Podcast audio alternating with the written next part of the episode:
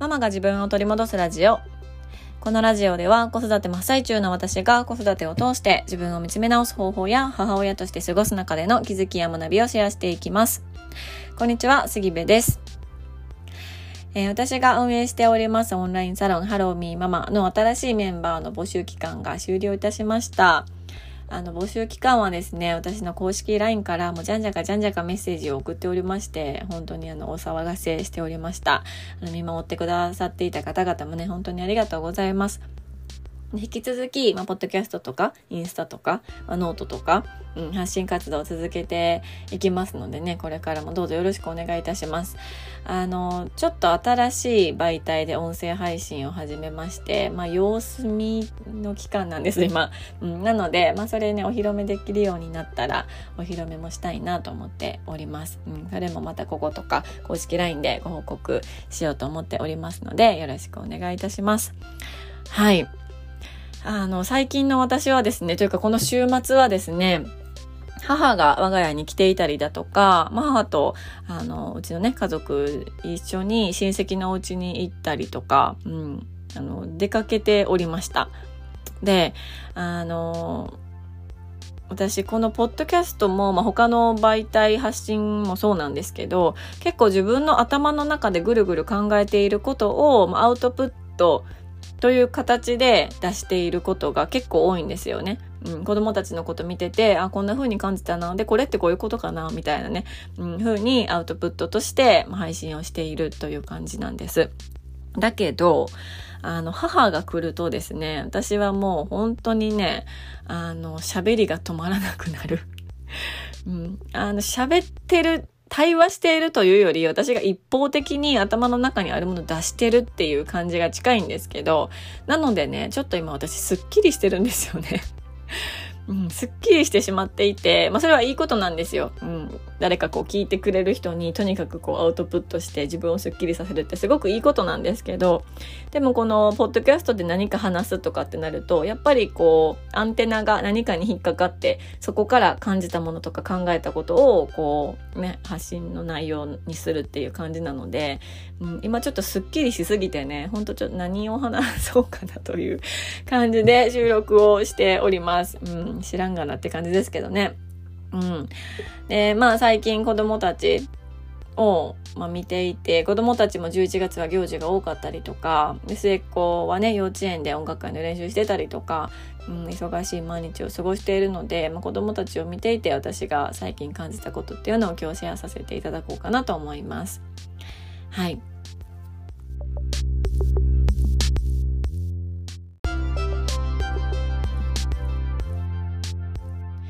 テーマは結局心配するからというテーマでお話をしようと思います。結論から言うとですね、結局子供のこと心配するから、もう子供たち本人が幸せを感じる力をどれだけ育んでもらえるかにかかっているなという話なんですね。うん。なんでこのテーマでお話をしようと思ったかというと、我が家は3人兄弟、3人子供がいて、えー、小4、小3、年少3、男、女、女の3兄弟なんですね。で、本当に3人3様それぞれ違う。まあ、強いて言うなら一番上の今の状況と、一番下が、まあ、似てるかなって感じなんですけど、ただ、一番上のお兄ちゃん、末っ子ぐらい4歳、年少さんの時にこんなんじゃなかったよなとか、うん、同じ兄弟でもこんなに違うのかっていうぐらい、本当に3人3様なんですね。うん、で、あのー長男はですね、ちっちゃい時本当に私はもう、長男に、ちょっと言葉選ばずに言いますけど、もう振り回されまくっているという感じだったんですよ。今振り返ったら別に本人に悪いところとか、直さなければいけないところとかは1ミリもなくって、ただただ私が、あの、知識もない、うん、なんか考え方も偏りひねくれまくっている、で、体力とか気力とかの問題、うん、いろんなことが重なって本当になんか疲弊してるっていう感じだったんですよね。うん、だけど、まあまあ言ってみれば、よく手が出ちゃったりとか、まあ言葉が遅くて言葉が出る前に先に手が出たりとか、発達検診ね、こう引っかかって療育にも通っていたんですけど、うん、あのこう、みんな座ってくださいっていう時に絶対座れなかったりとか、並べなかったりとか、並んでても押しちゃったりとか、ね、あの、おもちゃをこう、自分の欲しいものを誰かが使ってたらもう本当に全力で掴みかかって、なんかもう奪いに行くみたいなことをしたりとかね、もう本当にもう謝ってばっかりの幼少期だったんです。うん、今は本当にね、あの別人格登場したかなっていうくらい、あの、落ち着いてはいるんですけど、まあそんな、あの、幼少期、幼少期というか、あの、ちっちゃい頃を長男は過ごしてました。うん。だから、めちゃくちゃ心配してたんですよ。この子どうなってしまうんやろうとか、なんかいつまで手が出るんやろうとか、すっごい心配してたんですよね。うん、で、これって、まあ分かりやすい心配かなと思うんですよ。このみんなと同じようにできないどうしようとか、あの、手が出ちゃうどうしようとか、言葉が遅いどうしようとか、歩き出すの遅いどうしようとか、なんかそういう不安、うん、の心配、分かりやすい心配、うん、なんですが、あの、我が家末っ子がですね、びっくりするぐらい、まあ世の中で言われる良い子っていう感じなんですね。うんあの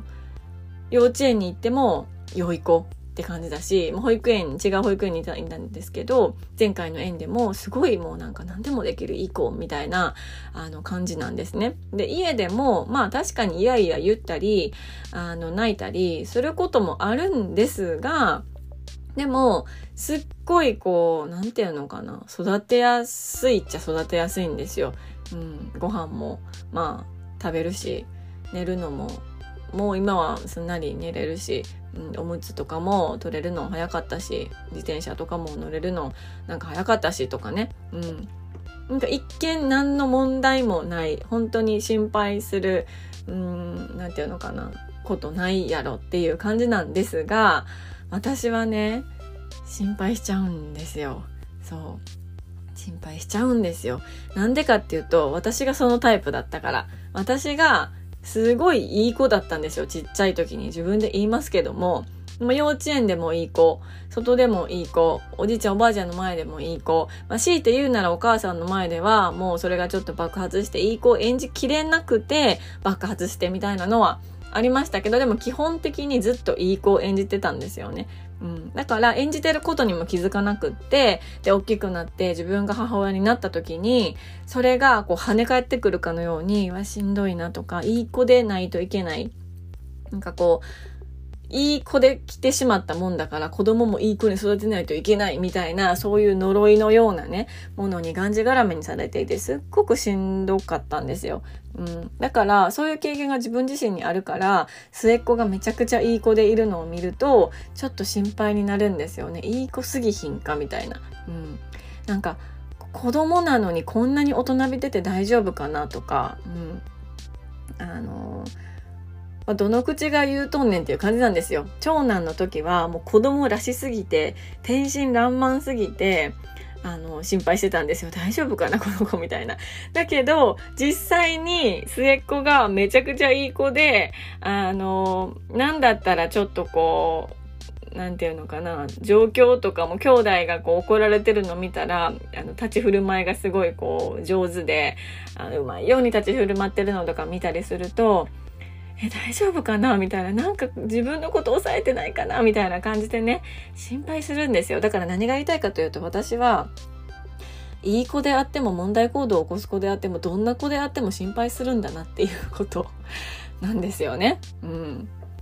まあ、長男がちっちゃい時は、この子がこんなことするから私は心配してるんだって思ってたんですけど、うんまあ、長男の問題じゃなかったってことに気がついたわけなんです。もう私はどんな子が生まれてどんな風に育ってても心配するんだなってことに、あの、最近気づきました。うん。で、この心配って、あの、別にマイナスな面だけじゃないと思うんですよ。愛情があっての心配、愛情があっての不安、うん、っていうことも、あの、あると思うんですよね。だけど、あの、その反面、心配されること、親に心配されることって、子供たちからすると、あの、捉え方によっては、心配されるってことは私のこと信じてくれてないのかなとか、私信じてもらえてないっていう風に映る場合があったりするんじゃないかなと思うんですよね。うん、こういう風に子供に映っちゃうと子供も悲しいし親も悲しいわけじゃないですか。うん、本当はその心配の後ろ側にあるのはねただただあの我が子が大切だとか愛してるみたいな愛情かもしれないのにこうあの受け取り手によっては子供たちによってはなんでこんな心配するの？なんで信じてくれへんの？私できるのに？みたいな風にまあ思っちゃうこともまあまあ少なからずあるのかなと思うんです。うん。だからでもそれって、まあ、どうすることもできなくって、うん、あのなんだろうな、まあ、子供のこともコントロールできないし子供のことを心配する気持ちをなくそうと思ってもそんなんなくなるものでもないと思うんですよ。そうだからじゃあどうすればいいのかっていうと結局ねいい子でもまああの言葉悪いですけど悪い子でも親である私が心配するんだったらもう本人子供たち本人が自身が幸せを感じる力っていうのをもう育んでもらえるようにできることをするしかないなと思ったんですよね。うんまあ子供の言動とかっていうのはもうこちらでねあのコントロールできないですし、まあ、影響はあるかもしれないけどコントロールできないからだったらもう心配するのは当たり前、うん、そこは大前提で置いておいてあのそこで大切なのは子供たち自身が幸せだなって、うん、感じられる力だと思うんですよね。うん、じゃあこの子供たち自身があの幸せだなって感じられる力はどうやったらつくのかっていうといろいろあると思うんですけど例えばね、子供たち本人が自分で選んで決めるっていう体験をあの積み重ねていることだったりとか自分自身をこう知って自分の使い方を知っていることだったりとかあのいろんな視点で物事見ることができたりだとかね、うん、なんかそういうことをあの、まあ、親である私たちが体現したり、まあ、できたりできなかったりもありますけど体現したりとか伝えたりとかあの何か本を使ってね本とか映画とか一緒に見ることによってそれをこうハッと気づかせたりとか、うん、そういう気づくタイミングを待ったりとかっていうのが、まあ、私たち親にできることなのかなと、うん、思ったりしてました。まあこんなさらっとね言ってますけど簡単ではないんですよ。そう簡単ではないけどでもあの、心配するのもやめられないし、うん、だからねあの心配するのもやめられないしそれをどう捉えるか、うん、それを愛情だと捉えるのか上も信じてもらえてないわって捉えるのかも子供たち次第だから、うん、なのでねなんか私たちにできることっていうのは本人が幸せを感じる力を育めるようにこうあの促すこと、うん、なんだろうなと思いました。そうでこれねあの我が家の長女でよくやっていることなんですけど、まあ、この今3つ挙げた本人が幸せを感じる力を育むためにはねの中で3つ挙げた、まあ、2つ目の自分を知って使い方を知るっていうところなんですが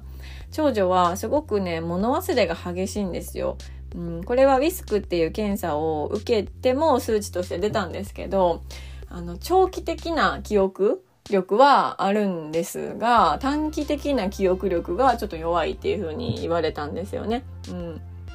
まあ、どういうことかというとちっちゃい時に起きたあそこディズニーランド行ってあれが楽しかったみたいなのはずっと覚えてる。あの時にあの服着てたあの服めちゃくちゃ好きやったみたいなのは覚えてるんだけどさっき言われたことをあのすぐ忘れちゃうとか、うん、あの待っといてな、ママスーパー行ってくるからなって言われたのをなんかすぐ忘れちゃうとか。さっきのことすぐ忘れちゃう。この短期的なこう記憶力がね、うん、記憶をこう維持していくのが弱いっていう数値が出てるんですけど、それも別にそれが悪いわけじゃなくって、あの、それが分かったのであれば、じゃあそれをどうすればいいか。うん。忘れるんだったらメモに書いておくとか、メモに書いてここに貼っておくとか、うん。なんかそういうふうに、じゃあどうしたらいいか。自分のね、自分を知って自分をこう変えるというよりも、使い方を考える、うん、っていうところにつながっていくと思うんですよ。そうすると、まあ、本人が自分を責めることもなくなったりするし、あの、周りもね、うん。それでこう摩擦って減っていくんですよね。そうそうなので、まあ、そんなことをこう末っ子がめちゃくちゃ何て言うのかなピンって ピンっていう視線で、姿勢で、あの、気をつけして幼稚園のバスを待っている姿を見ていて、あ、なんか私みたいやなと思いながら、そんなことを、うん、ちょっとこう振り返って考えておりました。はい、今日のテーマは結局心配するからというテーマでお話をしました。最後まで聞いていただきまして本当にありがとうございます。えー、ご意見、ご感想、あなたのエピソードなどがありましたら LINE の公式アカウントからぜひメッセージをいただけたら嬉しいです。URL は概要欄に貼ってあります。では今日も素敵な一日になることを願っております。